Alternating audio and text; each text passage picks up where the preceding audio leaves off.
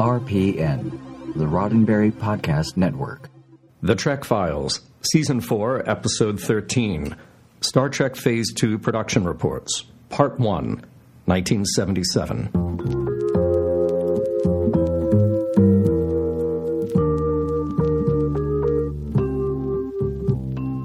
Welcome to The Trek Files, a look into the archives of Roddenberry Entertainment from the personal files of Gene Roddenberry.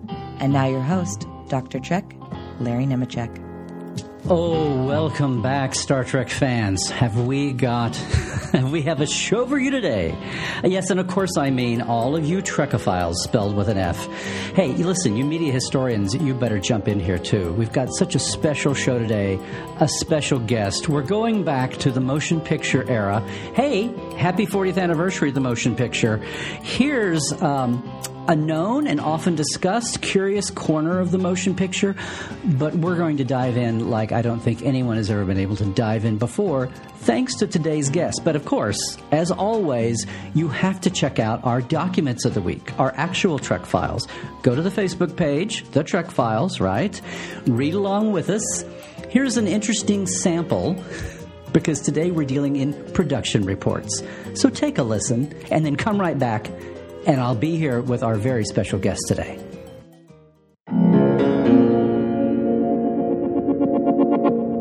Daily Production Report Star Trek Test Friday, October 28th, 1977.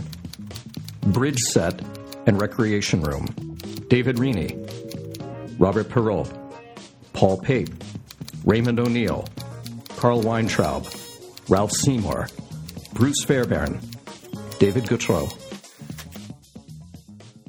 Well, Trekophiles, if that didn't get your, your juices flowing, um, you know I don't lie to you, and today is a really special episode. Uh, I am so thrilled to welcome uh, a man who's been a working actor all his life, whose whose life was not radically altered by the effects of today. Uh, been a good life, been a good career, but he has so much to share with us today. I just want to say, David Gautreaux, the man who would be Xon, who you may know out there, uh, Trekland, as uh, Commander Branch from the motion picture, uh, is joining us today to talk about the whole odyssey that was his connection to the motion picture. David, thank you so much for being with us well, today. Larry, I love the Star Trek fans. I love their allegiance to all things Gene Roddenberry. Uh, Gene was a giant in my life. Uh, he was one of the greatest humans I'd ever met. Uh, Xon, today I actually feel like Xon. It's a great feeling. it really is. It's yes, it's 42 years ago, mm-hmm. which is remarkable. Uh, but the memories are very fresh, and I really do appreciate the opportunity to share them with what I consider the greatest and most educated fan base in the world, which are obviously the Star Trek fans. You'll get no argument here, yeah. They come up with things for me to look at. They come up with memories that they've been holding on to themselves, and they ask me to verify their memory. And it gives me a great opportunity to just reflect, of course, and to say, yeah, that was absolutely true that is what Gene was all about. And as a young man, which is what I was at that time, mm-hmm. a person of such merit uh, as he was, uh, uh, this is a quick one. He said, David, I don't write science fiction. You need to know that. I only write science fact, but it's fact that people just don't know about yet. If you're going to be my science officer, which you are, you need to understand that everything I'll have you say is fact. Are you ready? Now, by this time, I'm shaking. I'm like, oh, of course I'm ready. Oh, yeah, that's me. I, I'm, I'm a JPL future, you know, yeah. I'm an actor. And so uh, through Gene, he introduced me to some of the giants of NASA because they were his best friends. Right. They were his influencers, and they were the ones who were already creating the universe that you and I and John here uh, use as a daily tool, like our personal communication devices. Uh, like he introduced me to the man who created CD. Huh? What's up with that? And this gentleman said to me, You know, there can only be one universal language, right, David? Hmm. yes, yeah, of course. he says, it ain't French and it's not English. I go, well, what could it be? He says, math. Hmm. Math is a universal language. So therefore, that's CD. That was the beginning of my education into all the possibilities that Star Trek was exploring, which is possibilities. Possibilities. Yeah. And that's a good metaphor for our whole conversation today. You said 42 years. We should clarify. People are right now celebrating the big 4 0 for the motion picture release. Mm-hmm. But the saga here we're talking about begins two years prior. October 1977 for me. Right. That's where the Odyssey began. Now, you uh, have had a wonderful career since then, but at the time were a young actor, and I think you mentioned to me off mic you were not represented. How in the world did you come? The, the great thing about our, of course, our documents, I hope you're following with us, uh, an actual audition process. What we have here is a call sheet or a production report, actually, not the call sheet, the day of, footage, shot, uh, times in and out. Um, it was a, like the finalists are down here, and you're one of the finalists Yeah. at this point on the October 28th, the first, the earlier of our documents here. How did you get to that point to be one of the five finalists here for Xon? A girlfriend who was working as a secretary. It's always a girl. I love that. uh, her name is Joanne, She's very beautiful. And she was a secretary at a well known agency, and she aspired to be an agent. And I was, at that moment in my life, an unrepresented, mostly theater actor, if not exclusively theater actor. Um, and she liked me. I'm winking. she liked me a lot. Big smile. She uh, said, Why don't you just please produce some usable 8x10 black and whites and a resume? I said, What could I possibly put on my resume? She says, Just put anything you want. Just create a resume. I'll start, quote, submitting you for things that I think you're right for. The agents will never know because it'll just go out in the envelopes. At that time, I was doing a stage production. The days before you had to have a reel, Oh, yeah, none, demo, no DVDs, none of that stuff. just some 8 by 10s I was doing a stage production of the great play Tom Jones. I was playing Mm-hmm. Tom. Ironically, Michelle Billy, who is Jon Povill's wife today, was my love interest in that production. Oh, all Tom right. Jones, Who was in your scene- in your in my scene in the Epsilon Branch. Yeah. Excellent. Uh, so I'm doing this stage production where I had to learn how to fence. Mm-hmm. Okay. And a role comes up on The Man from Atlantis, which was a Patrick Duffy Right. vehicle. And it looked for actors who could speak the Queen's English and were good with a sword. and uh, this young, beautiful girl, Joanne, slipped my picture into the casting uh, submissions. Oh, okay. I go in, I audition. Of course, I say, yes, I'm a very good swordsman. It's sort of an Elizabethan drama. The man from Atlantis falls through a crack in the ocean after an explosion has occurred and wakes up slumped against a fountain in Verona. And who comes upon the near naked man from Atlantis in his yellow bathing suit is Romeo and his good friend Mercutio. Oh. Romeo was played by John Shea, wonderful actor. Right. And I played the character of Samson, one of Shakespeare's original This was an actual time travel We piece for actually, the series. This is an absolute. Okay. I can remember where we shot it up at a convent up in the San Andreas Mountains here in Southern California. We're all dressed in Elizabethan garb, and I had to throw my sword in Patrick Duffy's face and challenge him to some kind of a duel, and you know, blah blah blah and blah blah blah. The rest of the cast was fantastic. Lisa Eisenberg and uh, Rosanna Arquette's father was also Mm-hmm. he played the monk. It was a marvelous cast, and that was my first ever, ever television or otherwise paid job. Wow. As the guest star of A Man from Atlantis. And we, we should tell everybody, remind, Man from Atlantis was in that first wave of, oh my God, Star Wars, quick, get some sci fi TV. We need sci fi shows. And As a- we were yeah. shooting it, Patrick Duffy, who had a great sense of humor about himself, you know, one of the handsomest guys you'd ever been and, near. And before Dallas, This we should point before out, Dallas. Obviously, right. Uh, he said it out loud this is a turkey. And I guess he understood because the show was canceled after 13 episodes. I was in just that one episode called literally The Naked Montague. So for all you people out there, look it up. Right. You'll find The Naked Montague. That was All the title of the episode. but hey, now you've got a pro credit. But now I have an actual working credit. it inspired this same beautiful girl, Joanne, to submit my picture and resume, now with the naked Montague, man from Atlantis credit, Actual legit. Pat Harris, the casting director at Paramount, who I'd learned had been in long search for this role for the revival of Star Trek. Uh, I read about the role, I read the breakdown. I probably, hopefully, read some of the material, and then I go in and had a meeting with Pat Harris. And and if there is anyone Paramount. at, at Trekophiles, I realize we're all coming from different places. If there is a refresher here needed, basically the story of Phase Two, the TV show, Mm-hmm. the revival of Star Trek, was that all the cast was reassembled Yeah. for another five-year mission after the '60s. Right. Mm-hmm. Um, everyone's a little older.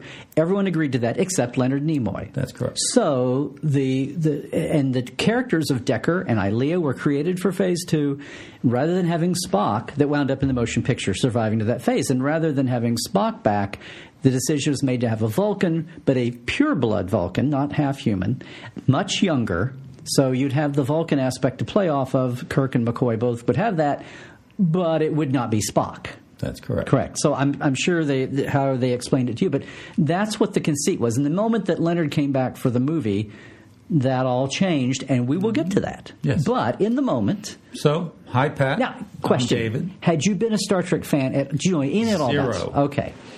I was without a television. Mm-hmm. I had gone to university. Nobody had televisions at the university that I went to.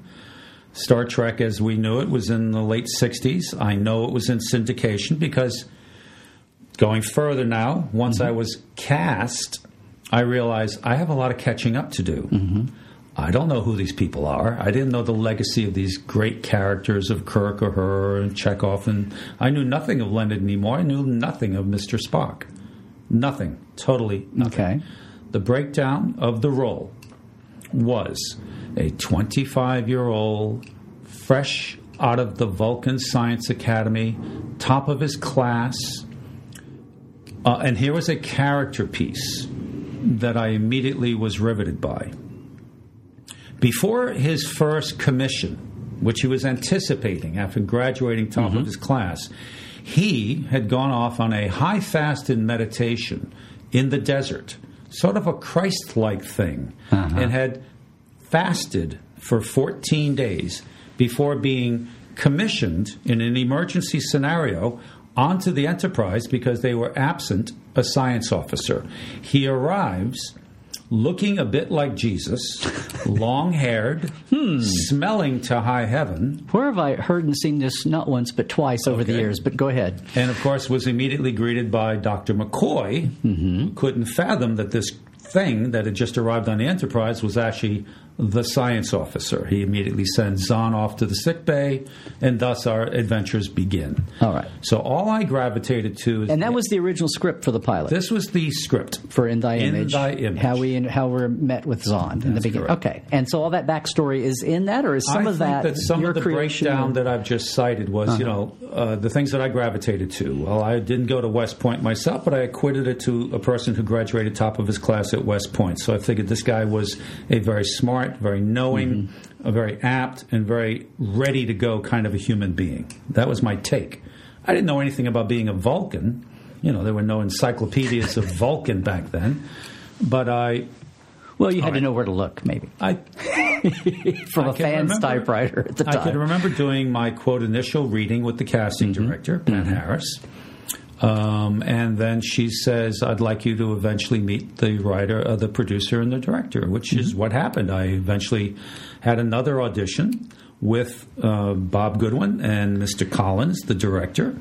I remember sitting not far from them about the Phase Two producer and the Phase Two phase pilot two director, people. right? And uh, I remember in the close proximity, normally in an audition, there's some distance between you and the persons that you're Mm-hmm. auditioning.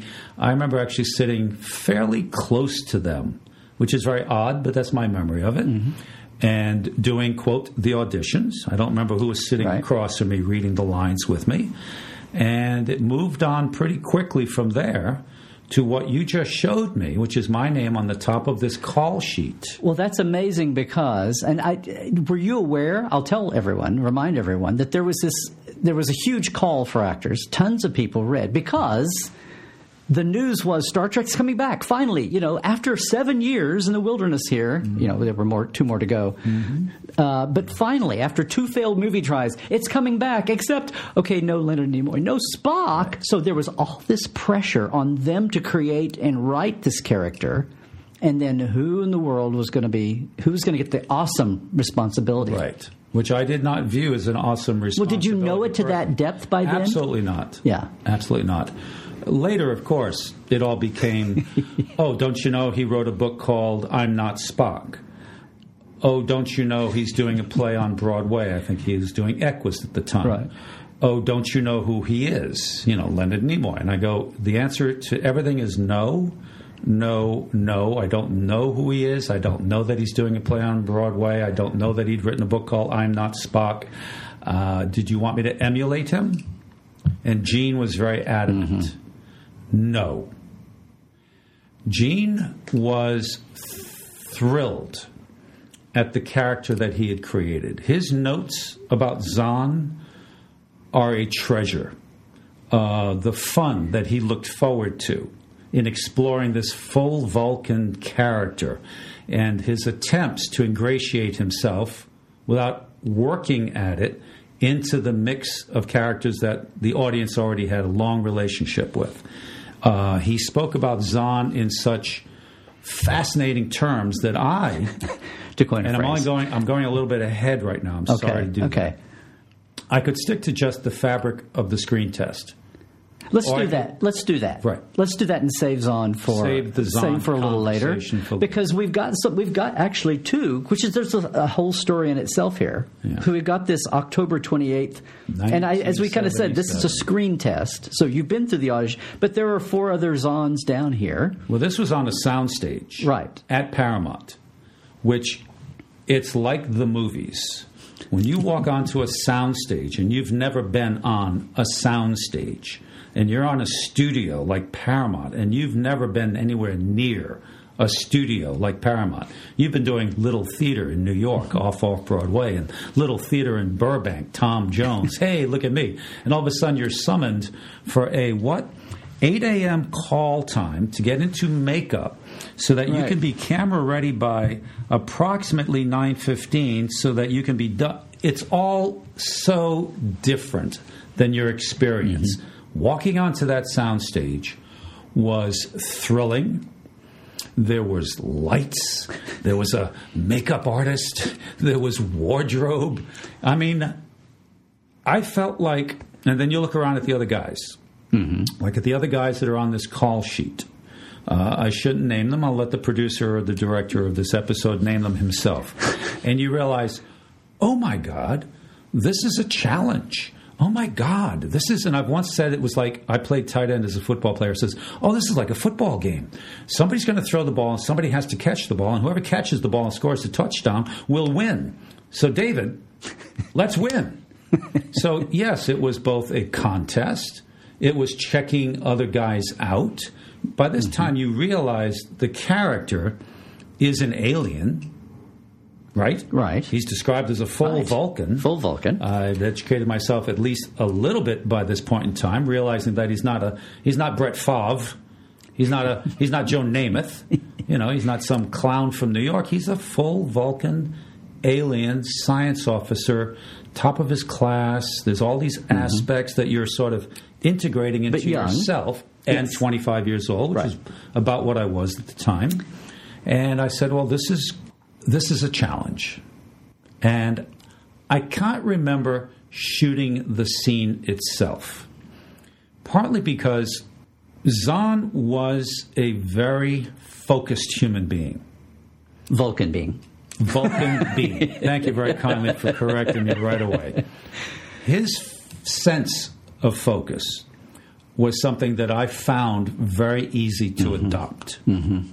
So, from the moment I sat in the chair at the council, I never felt like I was suddenly lights, camera, action. I felt more like this is this. This ain't something else. Uh, that other actor became Commander Decker. He was challenging my authority over rewriting the computer code. That's what the scene was about. He had spent X amount of time preparing it as the young captain or whatever mm-hmm. his role was. I was this young science officer, and I knew better.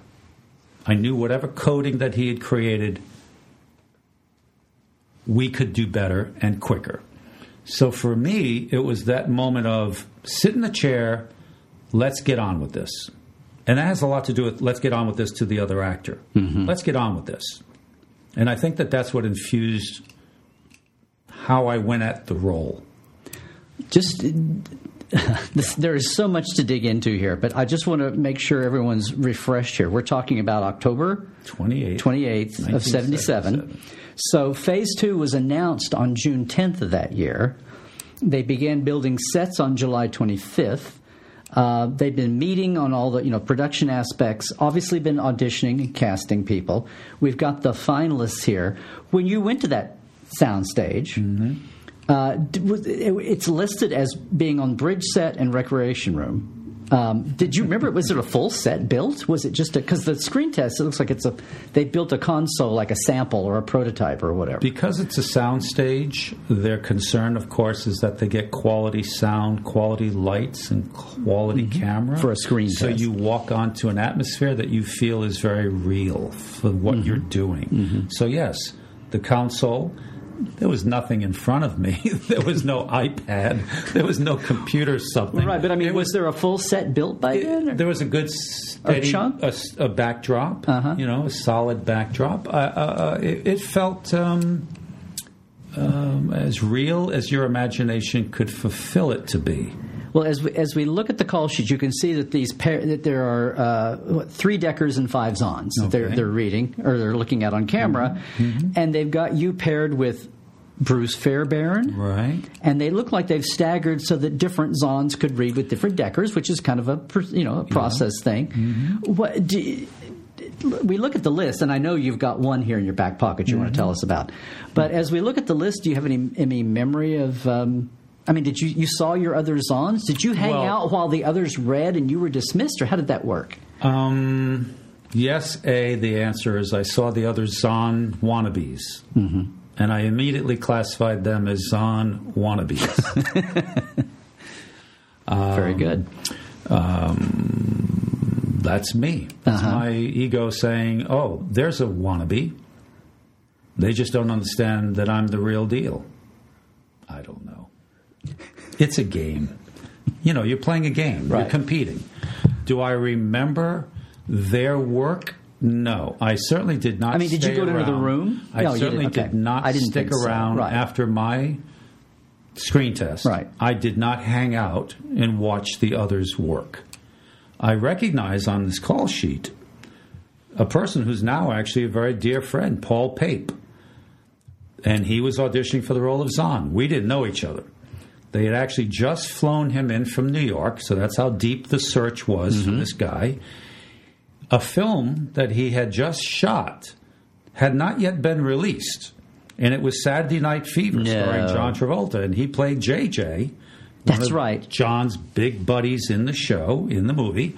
Uh, he came out to New York at their behest, so they paid for him to come in and Come do to the screen LA test. and do the screen test. He had done auditions in New York because there was a New York casting office and an LA casting office. He tells me that he was actually driven to the studio by Danny DeVito and Rhea Perlman, whom he knew as personal friends in New York from a shared theater company experience. And that Rhea and Danny, or maybe just Danny, had just been in a movie called Car Wash, which was just about to be released. Sidebar, directed by my wife's cousin, Joel Schumacher. Jo- Joel, Joel Schumacher, is your my wife's, cousin. That's correct. And so New York is just as small a town New as York LA. is a small town. so he had just directed his first feature film, which is Car Wash. Danny's in it. He decides with his wife Rhea, you know, let's go see if we can make a life for ourselves in Los Angeles. They meet up with their friend Paul Pape, who says, "Hey, by the way, I've got this screen test over at Paramount. I don't even have a car. Oh, we'll give you a drive. We'll ride you over to the studio." So that's Paul Pape's memory of being called in to do the screen test. the same day. The this- same What we're day. looking at here. We've now known each other as friends, completely isolated from this experience for the last decade through a, another mutual friend. And all of a sudden, you send me this call sheet. I send it to Paul. I go, hey, Paul, guess what? You're on this call sheet. He says, yeah, I have a photograph of myself in ears, in character, from the screen test. Anyway, it's all, That's amazing. But you didn't. amazing. You didn't remember that you were in the same audition until. I mean, you didn't talk No. after you became friends with him. After we became friends, you didn't remember you shared this. audition? typical actor BS, hanging out. You know, I, Paul, God, you were so great in Saturday Night Fever. He goes, Gautreaux, shut up. You were Lieutenant Xon, and I wasn't. I went, That's what? amazing. I go, what? You know what? I I had so much planned to talk about, um, David, but um, I pushed you. no, no, no. This has been delightful. I, we just have to come back and finish it. We've got more to talk about. Could you please come back and talk with us for another? You know how much I enjoy this universe, and I really appreciate what you guys are doing. So the answer is yes. Awesome. Awesome. The Trek Files is produced by Roddenberry Entertainment. Executive producer Rod Roddenberry. All of our documents and your chance to comment are right there on Facebook at facebook.com slash the Trek Files. Now, for more great podcasts, check out podcast.roddenberry.com. And for more deep diving of Star Trek behind the scenes, visit Dr. Trek and Portal 47. That's me at LarryNemecek.com. Trek well, everybody.